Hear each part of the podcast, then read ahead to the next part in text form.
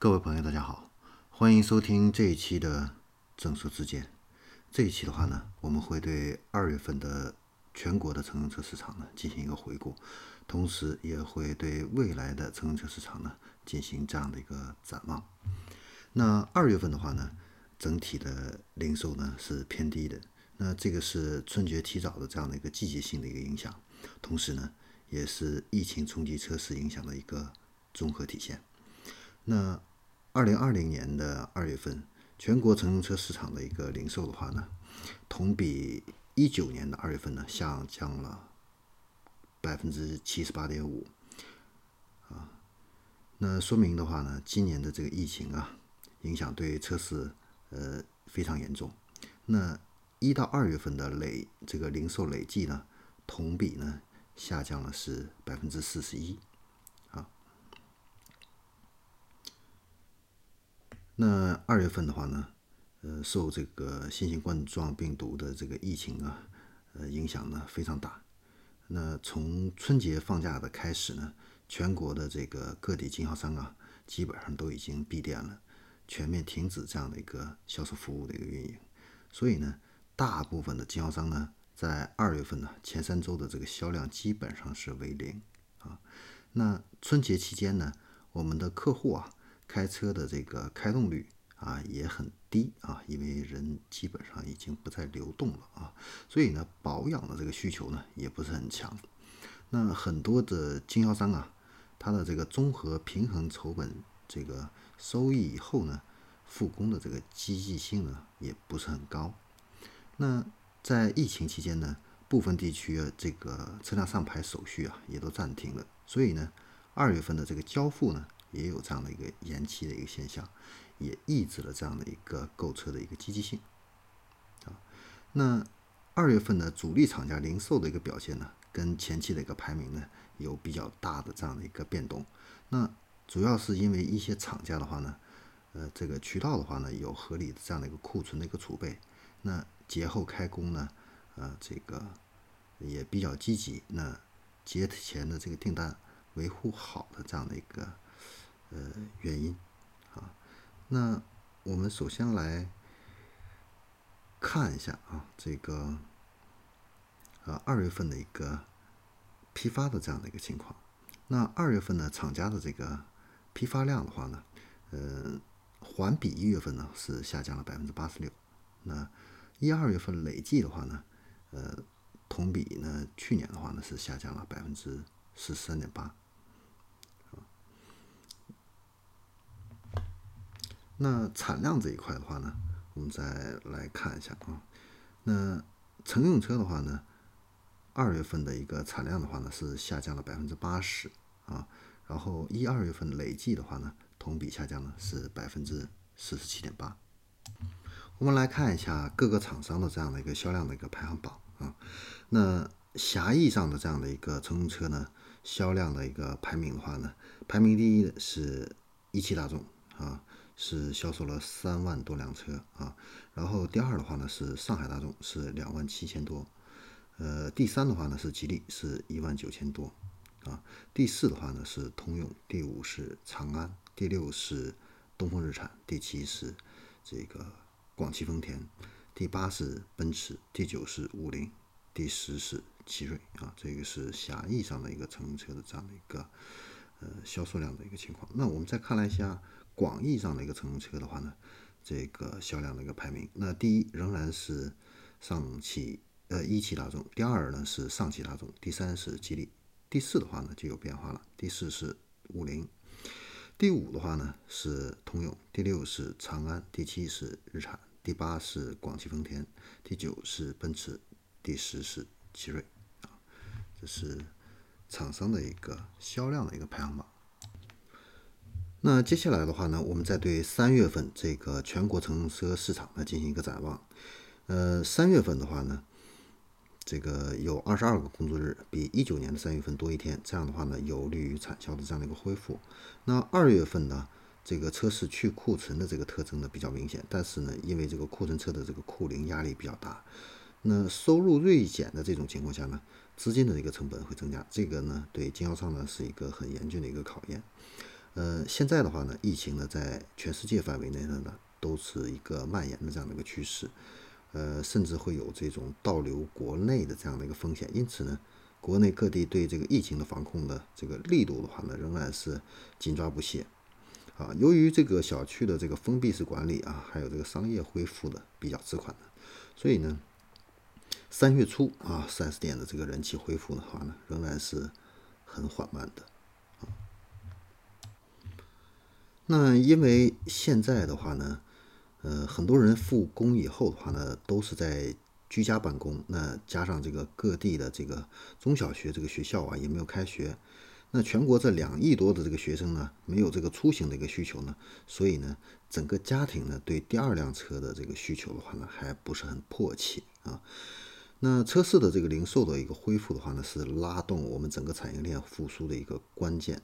那零售强的话呢，这个。产业链的这个难题的话呢，都比较容易化解，但是这个疫情的话呢，影响了我们这个零售的一个时间啊。那本来的话呢，老款的库存应该是在二月份清理完毕，然后三月份呢各类新款车上市，但是呢现在呢出现了这样的一个时间的一个错位，再加上这个北京的一个车展延期的话呢，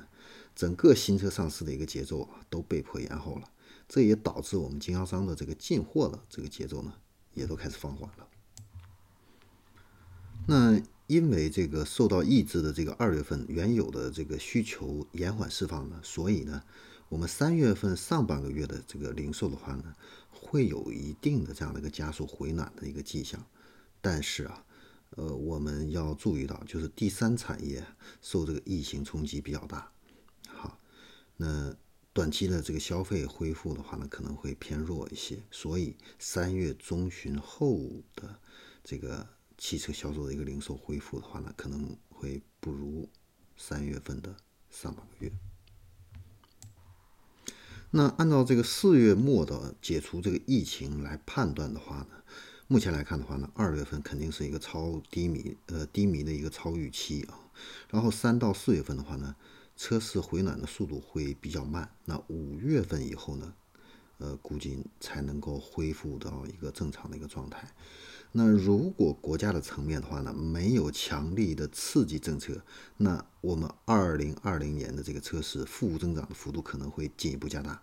那比前期的这个下滑百分之五的这个预期会再下调百分之三个百分点，就是百分之八那我们自主新能新能源车这一块的话呢，现在的压力是很大的啊。呃，在这个疫情没有结束之前的话呢，因为我们的这个居民的话呢，会减少各种形式的一个出行。那出租车、网约车的这个嗯卫生消毒清洁虽然在努力提升，但是我们的消费者为了避免传染的话呢，嗯，实际上这个公共和出租的这样的一个出行的话呢，呃，仍然会比较少啊。那部分网约车的这个。经营企业的话呢，现在都已经开始转向一个月的这种长租的这种模式来缓解缓解这个经营的一个损失。那我们都知道，自主品牌的这个 A 级新能源车百分之六十以上的话呢，其实都是网约出租车这样的一个购车的一个需求啊。那受这个疫情的一个影响，那我们自主品牌的这样的一个新能源汽车在运营运的这个领域的话呢，这个推广呢就受到了很大的一个阻碍。那短期内的话呢，网约车的一个企业呢，啊，虽然有这样的一个防疫的一个措施，在呃同时的话呢，也这样扩大这样的一个乘客的一个优惠啊，但是呃这个订单少啊，客单少啊，影响这个司机对这个行业的一个前景还有个人收入这样的一个信心啊，所以未来运营领域的这个新能源车辆投放的动力的话呢，会不足啊。那随着这个部分限购城市加大这个传统车号牌的这样的一个投放的话呢，消费者呢现在购买新能源车的这个性价比的话呢也降低了啊，所以也不利于主流的厂家的这个新能源车的这样的一个推广。那这同样对这个自主品牌的一个新能源车的个增量的话呢，会带来很大的一个压力啊。那插电混合动力市场的这个自主品牌的话呢，它现在面临这个合资啊的这个插电混合动力的一个正面的一个竞争。那因为这个品牌这个劣势，还有一个供应链这方面哈，那自主品牌的话呢，在插电混合动力的这个份额的话呢，现在开始由这个主流的一个优势变为一个劣势了。现在啊，那二零一九年的这个三月份开始啊，那新能源汽车的一个补贴退坡呢，首先是免除了这个两百五十公里以下的这个新能源车的一个补贴。那这直接就导致了这个这个微型的这个电动车相对于这个低速电动车的这个劣劣势的话，那就非常明显啊。那未来针对这个农村县乡的这样的一个市场的一个出行安全还有这个舒适性的这样的一个需求，那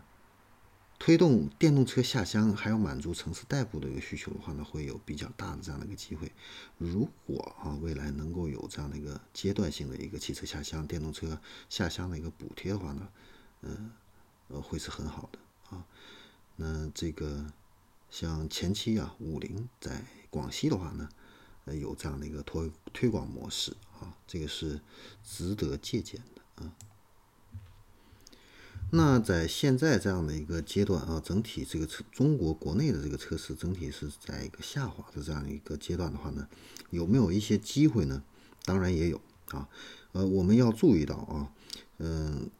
现在呢，这个稳健增长的这个海外市场的话呢，现在已经成为我们很多车企一个重要的一个销量的一个来源。那像二零一八年的话呢，中国汽车出口啊，呃，同比增长了这样个百分之十一。二零一九年的话呢，中国出口已经是一百二十二万辆，同比增长了百分之六。那这个呢，还是在伊朗市场损失了二十万台的这个基础上的这样的一个成绩，那远远是强于这样的一个国内的这样的一个市场啊。呃，因此呢，这个海外市场对于国内市场的这个结构性的这个机遇的话呢，相对来说呢是比较明显的啊。不管是对车企还是对我们汽车行业的一个从业人员啊，都可以去关注到海外市场的这样的一个发展的这样的一个机遇。那你像上汽啊、吉利啊。奇瑞啊，还有长城啊，现在都在探索这样的一个欧美市场啊。那欧美市场的话呢，未来将是中国整车这个最有潜力的这样的一个出口市场。那虽然说这个国际的这个新兴市场现在还没有完全成熟啊，那国内的这个车企啊，短期内呃面临的这个竞争压力可能会稍微小一些。但是新兴市场的话呢，这个不确定的这个环境风险的话呢，会比较大一些。那欧美的话呢？呃，一直都是国内汽车零部件最大的出口的一个目的地。那虽然这个欧美竞争很激烈，但是呢，它这个市场很规范、很成熟。那我们车企的话呢，这个隐性的一个成本相对来说会比较低，所以进军欧美的一个市场的话呢，逐步这个进行一个探索和突破，对于我们中国的乘用车的一个出口的话呢，可持续发展应该说是意义更大啊。所以啊，未来的话呢，我们。这个国内的一个车企目光可能会越来越多的去转向到国外啊，那同样我们国内的汽车行业的一个从业者哈，呃，您的这个眼光的话呢，也不要仅仅是局限在这个国内，其实海外还有很多这样的一个